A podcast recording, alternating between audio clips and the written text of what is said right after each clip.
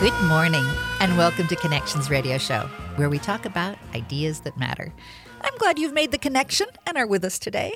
I'm Laurie Fitz, your host, and the goal of our show is to explore a wide range of topics that challenge us to see ourselves, our community, and the world around us that gets us thinking, gets us wondering, gets us imagining, gets us sometimes giggling, sometimes um, just excited to be connected, and perhaps inspired or challenged to do it just a little bit more because we made the connection. Our show today is co produced with our partners, Reviving the Islamic Sisterhood for Empowerment, RISE. And I have two wonderful co hosts. Uh, I have Sarah Greedle, who is the storytelling program manager at RISE. And we also have Naima Dhore, who is an organic farmer. We'll be learning more about Naima's farm. Sarah, I am so glad you are actually in studio with me today. It's so good to be here. Thank you, Laurie. Absolutely. And you've been vaccinated. You've had both. I have. I'm very fortunate. Yes, and we're fortunate to have you today. Well, March is Women's History Month. Huzzah and yay and let's go women. And the 27th, we should all know, is Muslim Women's Day. And to celebrate, I want to have us talk about the Muslim Sheroes of Minnesota and the work that you do, Sarah. Yeah. So um, I lead the Muslim Sheroes of Minnesota Storytelling Project at RISE. This is a multimedia storytelling project, and its purpose is to reclaim the Muslim woman's narrative. So we do that by curating and amplifying stories of Muslim women who are agents of change in their communities. Um, it includes videos, written narratives, a podcast, as well as a set of illustrations. Now you you were you were part of the initial group. You you joined how many years ago now? About three years ago, coming up on three years. And originally, it was 2016, I believe, when when you when it was launched as Sheroes. Um, I know that Sheroes has grown over the years, and I've been so proud to see all the different wonderful women that get featured. And I'm excited to see that you know the the group developed a storytelling position that that looks for these stories and supports these stories. And and in your own words, why do you think this is so important to have Sheroes being featured? I think it's all about authentic, empowered representation. Um, something that our executive director, Nausheena, says all the time is, How can I be what I cannot see? Mm. So it's this idea of, you know, if I don't see people who look like me, who share my identities being represented equitably, and authentically, then why would I believe that mm-hmm. I belong in a position of power, position mm-hmm. of prominence? So, um, by showcasing these stories of these amazing women, we are also hoping to inspire other Muslim women to, you know, step up in their communities and contribute. And if you want to take a look at the Sheroes um, by going to the website, what's the best website to go to? RevivingSisterhood.org. And you're also on Facebook, right? We are. Facebook and Instagram and Twitter. And that is Reviving Sisterhood? Yes. Terrific. Naima, you are a Shero. Hi, good morning. and you're the first woman featured in our 2021 Shero series. Yes, and I'm so honored to be part of, um, you know, the recognition and uh, just really excited. And uh, tell us a little bit about uh, your farm. Yeah, um, so I I started farming in 2016 with my family. Um, all of that was accident. Um, I actually um, was more interested in um, growing food uh, for my family, um, specifically for my newborn. I was not pleased with all the baby foods that I was purchasing. I wanted something fresh and clean. And so my husband and I started growing microgreens inside our tiny apartment and quickly realized, you know, we could do a lot more outside of our apartment. And uh, we transitioned to a community garden. And eventually we started looking into how we could expand and uh, landed uh, a farm out in Stillwater, St. Croix, uh, to be exact. Uh, it's called uh, Minnesota Food Association, which is an incubator farm uh, training program for first-time farmers and immigrant farmers. And we decided to enroll in the program, and we did that for three years, certified organically, and we just we, we love it. We love farming. We enjoy growing food, and um, yeah. Did Did you ever think when you were growing up, going to be a farmer? Uh, no, uh, but I always enjoyed. I was I was I was that child that you know when the sun goes down, your parents are calling for you to come uh, inside. Uh, I love the outdoors. I love the dirt. I just love nature. Um, but I never thought, you know, as an immigrant, you know, child, you know, your parents either want you to be a doctor or nurse or, you know, engineer in that profession. But I think when I broke the news that I'm interested in this field, um, it was it was a shocker. Um, some ways not so much, since I, you know, I, I do love being in the outdoors and love. I prefer being outdoors than indoors. So, um, so yeah. And, and, what was it when your baby was starting to transition to uh, real food? Um, what was it that made you feel like I want to make sure um, that there's something special that I feed her? It, what What were the things that that most tugged at your heart that you wanted to grow? Yeah, I, I think um, I recall back home in Somalia, um, just you know walking to the market and getting fresh produce, right, and fresh food. So I, I wanted something similar for for my child, and so um, and I thought, you know, what can I do, you know, and the best thing that I found was um, in Google, like there's so many cool ways that you could manage, you know, some of some of the growing uh, inside your space um, indoors, and so I started with herbs, microgreens, and um, and you know, again, I think it was just a matter of having some control what I was feeding my baby versus someone else making it for me and then it's processed. I just didn't like that um, type of you know food in my home, and um, and I just wanted to to experience what I experienced growing up is just fresh fresh food, you know. Were there cer- um, were there some types of fruits and vegetables that you weren't able to get here that if you were to grow that you'd be able to to or or were there things that you just wanted to make sure that were fresh and natural and that you know were organic and that you'd be able to to know how they were grown? yeah, I mean, if if I could get if I could grow bananas and mango and uh-huh. all the tropical, and that's not ideal for this climate, right? Uh-huh. But um, I was more interested in the green, uh, the leafy greens, um, and um, just trying to introduce my child early um, the importance of fruits and vegetables. Um, but you know, I think the the the aha moment for me was as my family was growing. Um, the cost that comes with fresh produce, organic produce.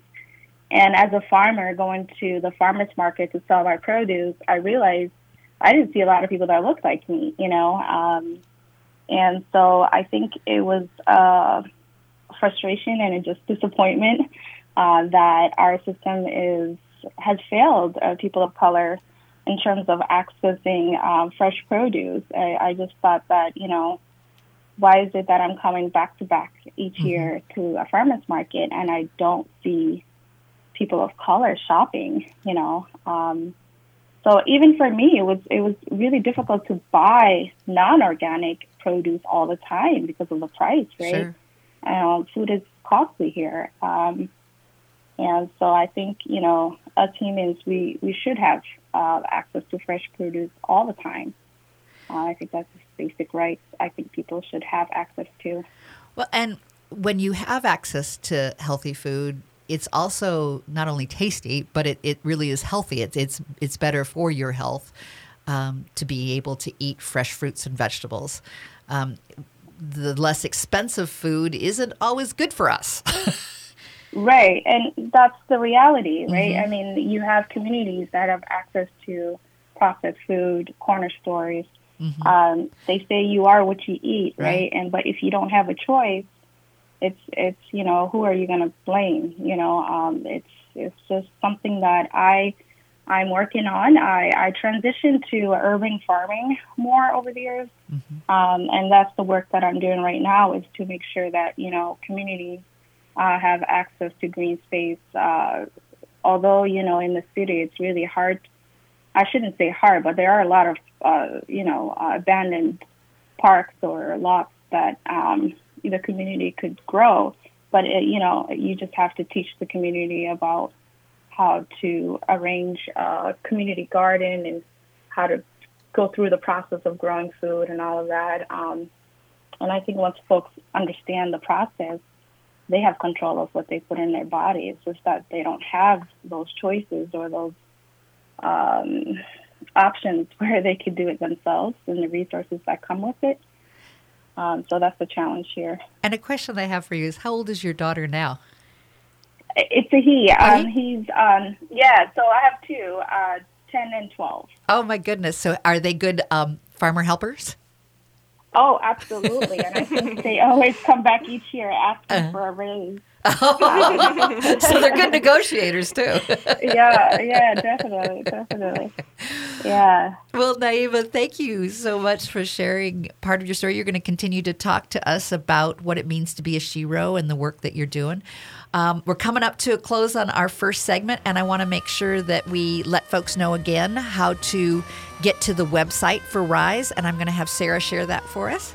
Yes, revivingsisterhood.org check it out. Check out all the Sheroes, and we're going to learn more about all the wonderful work Naima's doing and the storytelling collection that Sarah does to pull all these wonderful women together and to have their stories be shared. So stay with us. We'll be right back after a few short commercials.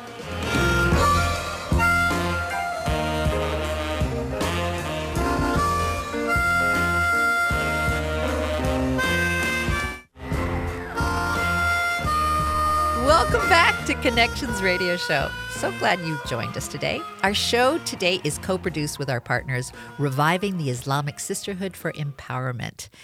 And I have two wonderful co hosts uh, sharing about Sheroes.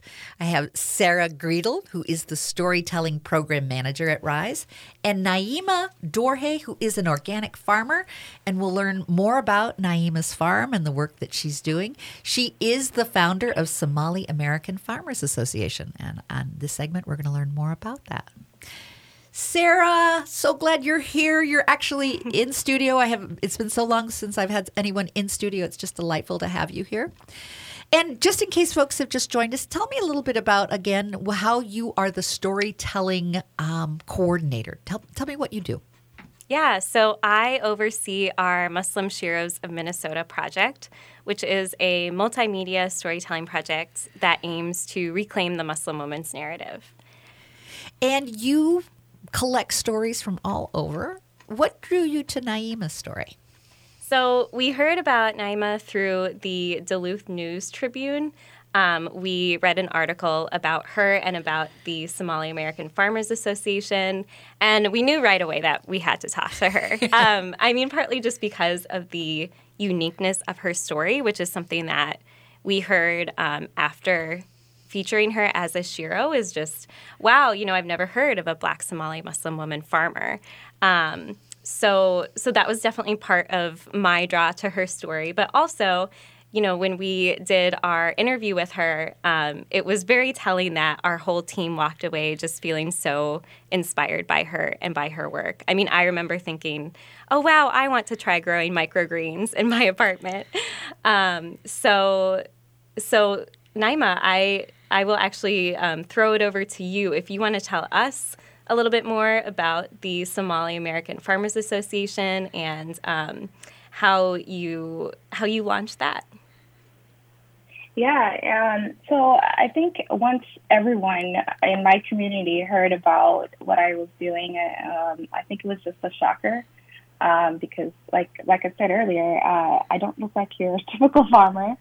Um, and so I think the interest just grew in the community. Um, so this is something that I've been thinking about for years, but I was able to uh, legally start the process for Somali American Farmers Association. It's been a year now, and um, the goal is really to get more young uh, Somali um, people to look at this industry and hopefully have more uh, young farmers in the state. Uh, I believe uh, MDA, Department of Agriculture, has 39 black farmers listed. Uh, I think this was done back in 2017, uh, but there's probably more than that um, now, I imagine. Was that just but in Minnesota? For, oh, just in Minnesota? Uh, yeah. Okay.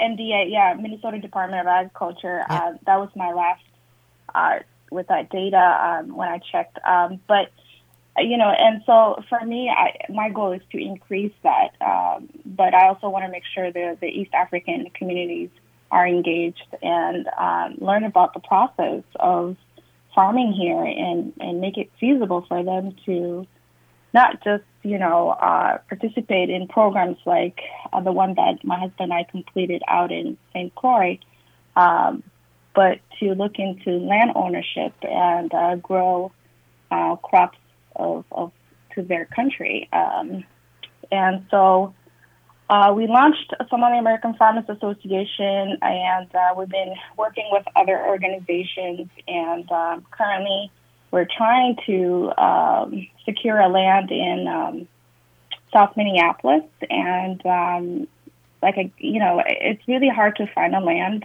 um, that is outside of the Twin Cities clearly, you know, we're we're challenged with capital and resources to secure uh, a bigger space uh, for the organization, but that's a work in progress. So we'll we'll start there in South Minneapolis this season, and um, the goal is really to engage elders and youth and um, the community about uh, resources for um, farming in the state. So um, my goal is to really preserve the Somali culture, specifically working with elders that, that have that experience back home in farming.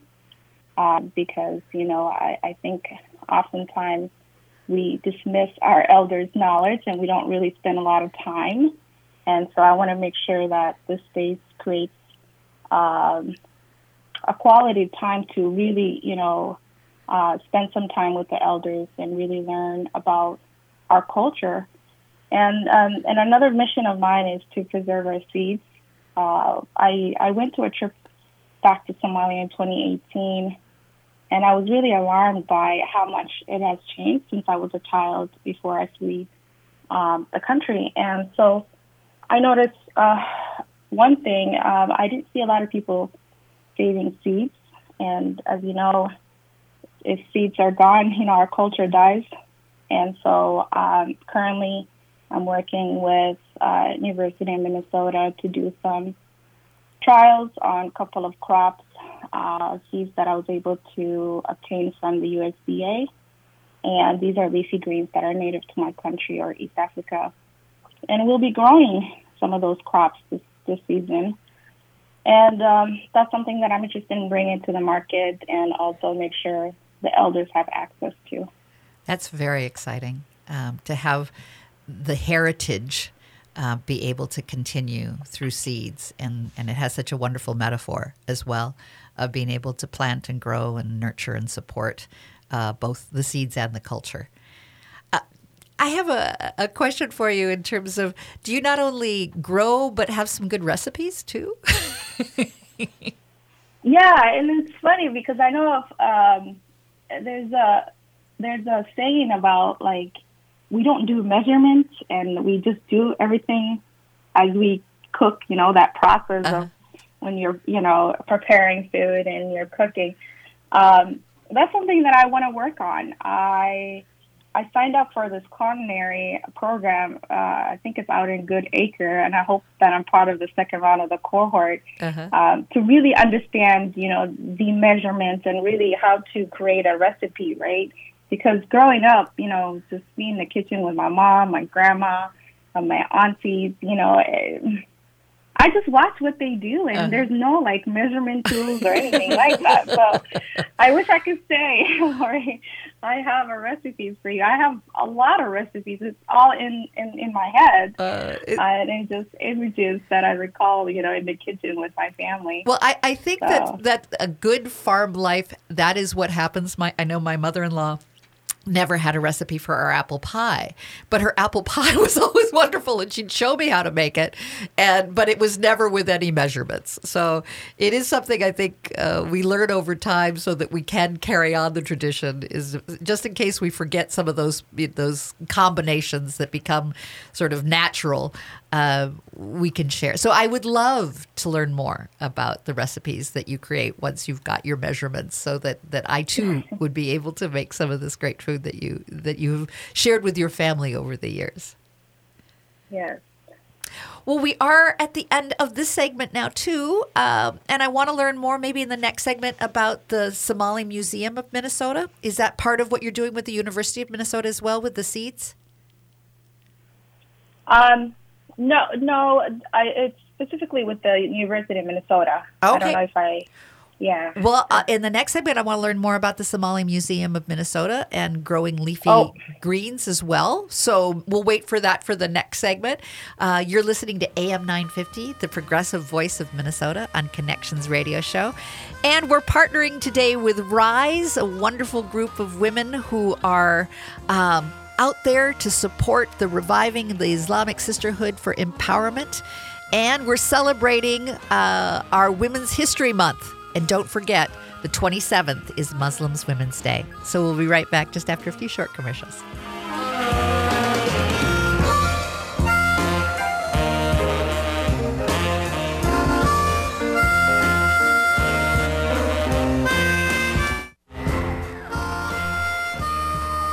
Welcome back to Connections Radio Show. I'm Laurie Fitz, your host, and our show today is co produced with the Reviving the Islamic Sisterhood for Empowerment. The group is called RISE. And joining me as co hosts today are Sarah Greedle. She is the storytelling program manager at RISE, and Naima Dhore. She is an organic farmer, and she's the founder of the Somalian American Farmers Association. I think that's Somali American uh, Farmers Association. And that's, um, and in case you want to learn more about that, is there an, uh, a website that we could go to, Naima? Uh, currently, we have a Facebook page. Okay. Uh, folks can visit. Um, again, it's Somali American Farmers Association. Terrific. And if folks want to learn more about RISE? RevivingSisterhood.org. Terrific. We have had such a wonderful conversation uh, with Naima about the work that she's doing um, in growing. Uh, in growing plants that are indigenous to her, her her home country in Somalia and being able to preserve heritage of her culture and of the plants and wonderful work that you're doing. Thank you so much for being for being with us today, Naima. Thank you for having me. And Naima is a Shero. And if you wouldn't mind sharing again with our audience that may just have joined us today, tell us about the Shero program that RISE does. Yeah, so the full name is Muslim Sheroes of Minnesota. It's a storytelling project that is aimed at reclaiming the Muslim woman's narrative. And I have to make a correction. I was I kept pressuring Naima in the last segment to tell me about the Somalian Museum, and it's actually she works with the University of Minnesota with the seed preservation. Is that right, Naima? Yeah, yeah. I just wanted to make sure that oh, was thank, corrected. Thank you. Yeah. Thank you for that. And uh, you were telling us also in the last segment um, about working with uh, the Minnesota Department of Agriculture and how in 2017 there was only, was it 17 black farmers listed? Uh, 39. 39. Okay. Um, yeah, and I'm sure there's more um, since that was done. Um, but, you know, I think to to have more uh, BIPOC farmers in the state, it's beneficial because, um, you know, this is a very diverse state. Uh, you have a large Hmong community here who also are the, I believe, the uh, a large large number of them are farming in the state. Um, and it, um, so I'm hoping that for the East African communities, uh, we get more um, emerging farmers in the next couple of years. And a goal, the goal for uh, SAFA, the Somali American Farmers Association, is to recruit young people into um, farming. And, and, you're working with policymakers and others in power. How, how do you make sure that you know money's getting set aside for um, Black, Indigenous, and people of color farmers? Yeah, I mean, I've been doing advocating for the last, uh, I want to say, past a year and a half on and honestly you know Laurie I, my goal was to really share my experience and um, my challenges around land access mm-hmm. um, as well as capital um, so I think that turned into having more conversation where the issues with these current um, bills, for example, or uh, policies that are already in place, but it's just not feasible for many of us, especially the emerging farmers, uh, who don't have the access to a land um, and the capital to make it work. Um, you know, I I tell folks, you know, if you're interested in becoming a farmer, make sure you keep your day job because the reality is it doesn't it doesn't pay the bills. Um, we we farm seasonal, but our goal is to become full time farmers, and that's something that requires time um, because it's just it's really a, a tricky um, position that many of us who are emerging farmers, BIPOC farmers, um, it, it, it, honestly, it just doesn't work that easily for us to make it as a full time farmer. And many for, of us are working multiple jobs. And when you say year round, are you looking for um, being able to uh, have either some sort of nursery that you'd be able to do indoor gar- gardening, uh, uh, farming? I've, I've also heard sometimes you can even do it in um, warehouses. Is that something that you're looking to do? Yeah, I mean, I, I, there's just so many um, ways that you could do winter, uh, you know, uh, growing season. Uh, that's the goal, um, is to make sure that we're growing beyond the season, and especially the area that I'm looking at right now is uh, the season is a lot shorter than the southern part of Minnesota. So, um, but there are ways to to continue to grow. Like you said, you know, I think having a greenhouse or high tunnel or some other ways to continue with uh, indoor growing year round. Um, it's something that is doable, but again, it comes down to having access to that and having the capital to continue with the operation. Well, it's wonderful to hear your story. And I know that that's part of, Sarah, what is important to you is being able to have a lot of different women's story be shared, and ultimately, stories help change policy. Um, tell me about why that's important.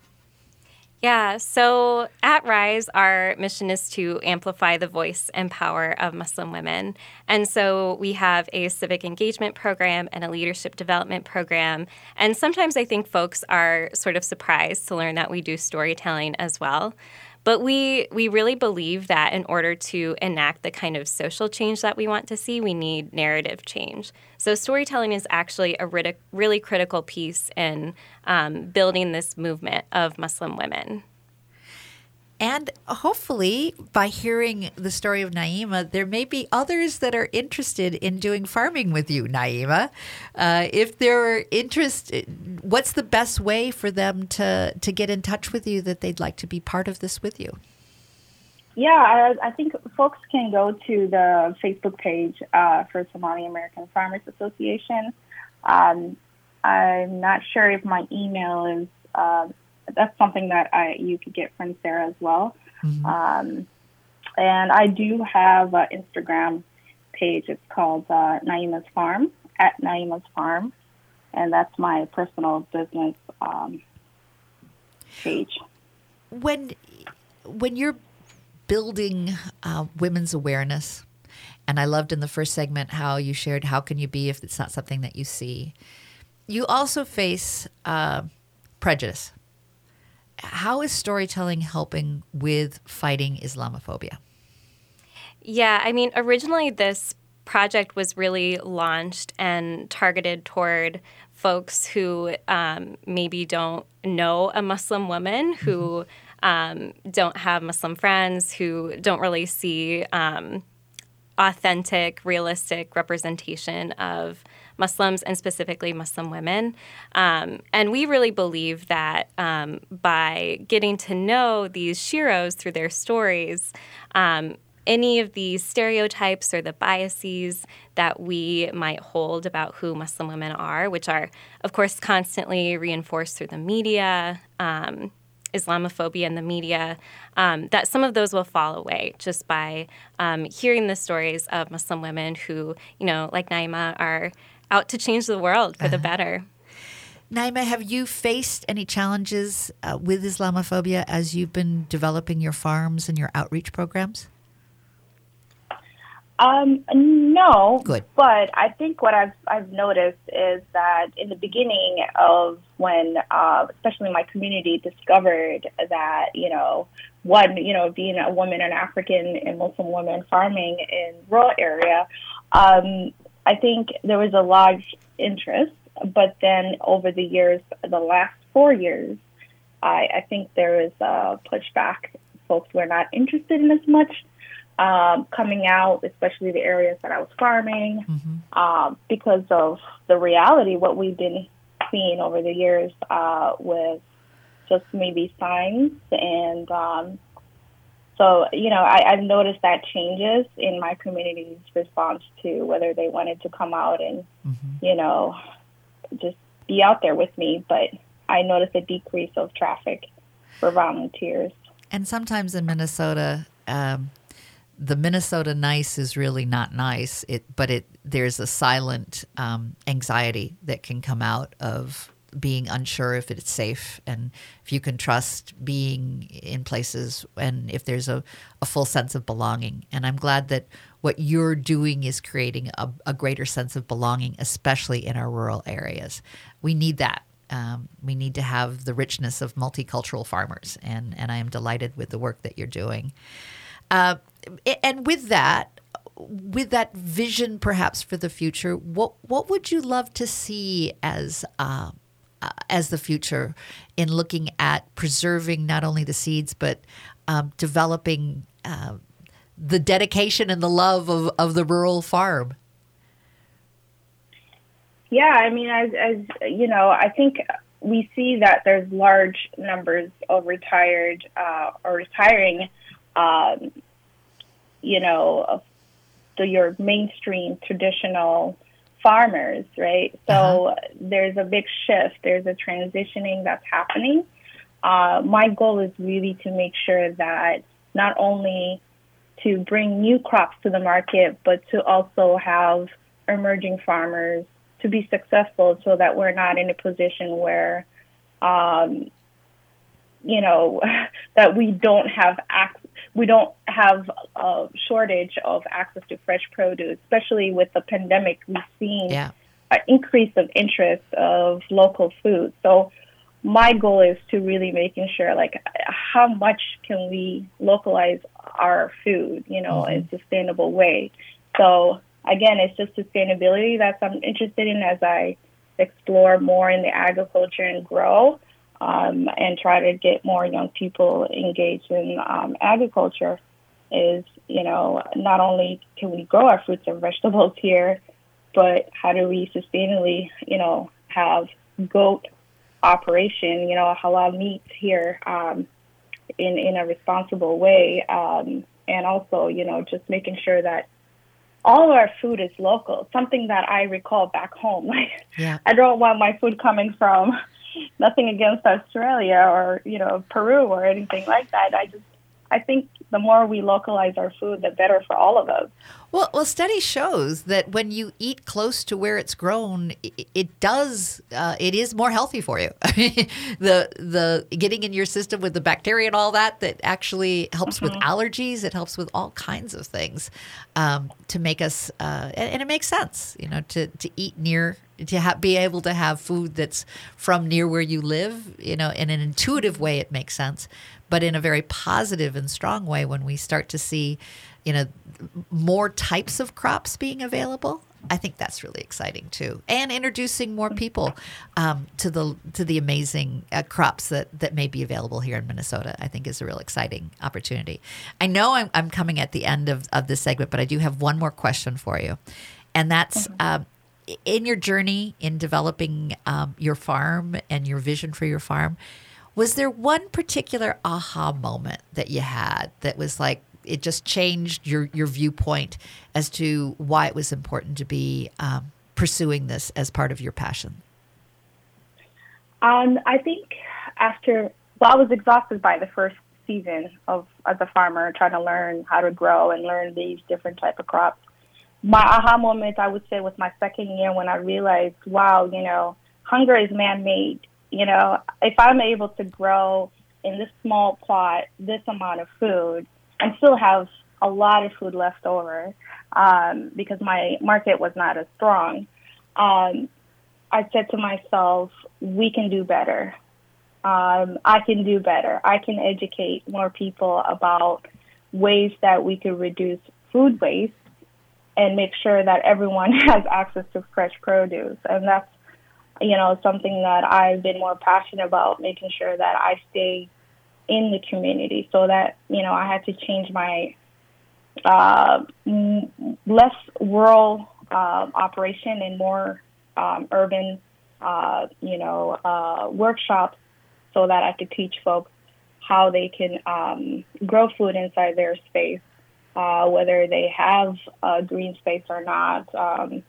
and so m- my thing is, how do we collectively come together and work together, especially organizations that are like food distributors uh, that are d- distributing dry foods and collaborate with them and make sure that we're not just giving uh, disadvantaged communities you know, packaged processed food, but mm-hmm. making sure that they have access to fresh produce. So that's that's passion of mine, and I think it all started at that moment when I realized, wow, I have all of this food left over, and it's you know, part of it has to do with logistics, right? Um, right.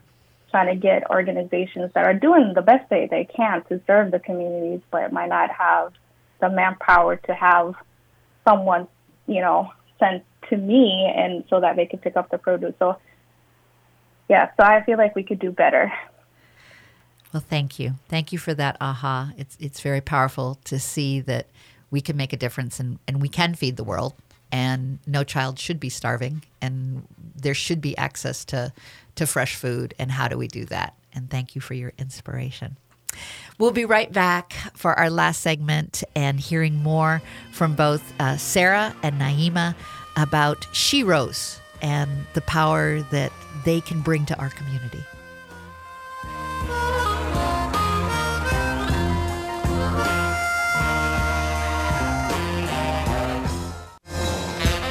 Welcome back to Connections Radio Show. And we have been talking about Sheroes, uh, our show today is co produced with the Reviving the Islamic Sisterhood for Empowerment, RISE. And I have two wonderful co hosts on today's show. We have Sarah Greedle, who is the storytelling program manager at RISE. And we have had a Shero, Naima Dhore, who is an organic farmer. And uh, she is part of, and she's actually the founder of the Somali American Farmers Association. Thank you both for being my co host today. Thank you for having us, Laurie. So, Sarah, before I know we only have a few minutes because I ran over because I love talking with you all, but uh, tell us about how listeners could get involved with the Sheroes Project. Yeah, so go to our website, of course, at revivingsisterhood.org.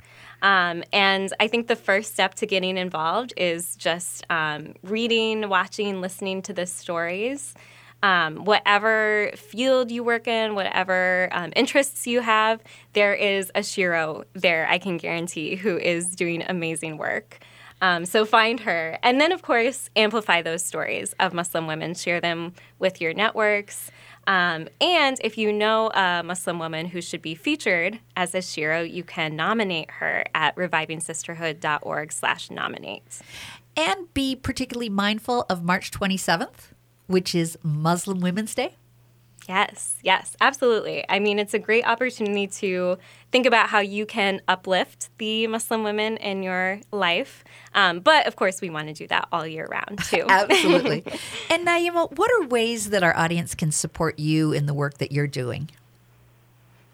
Um, so, if you're interested in supporting SAFA, um, you could go to the Facebook page, Somali American Farmers Association.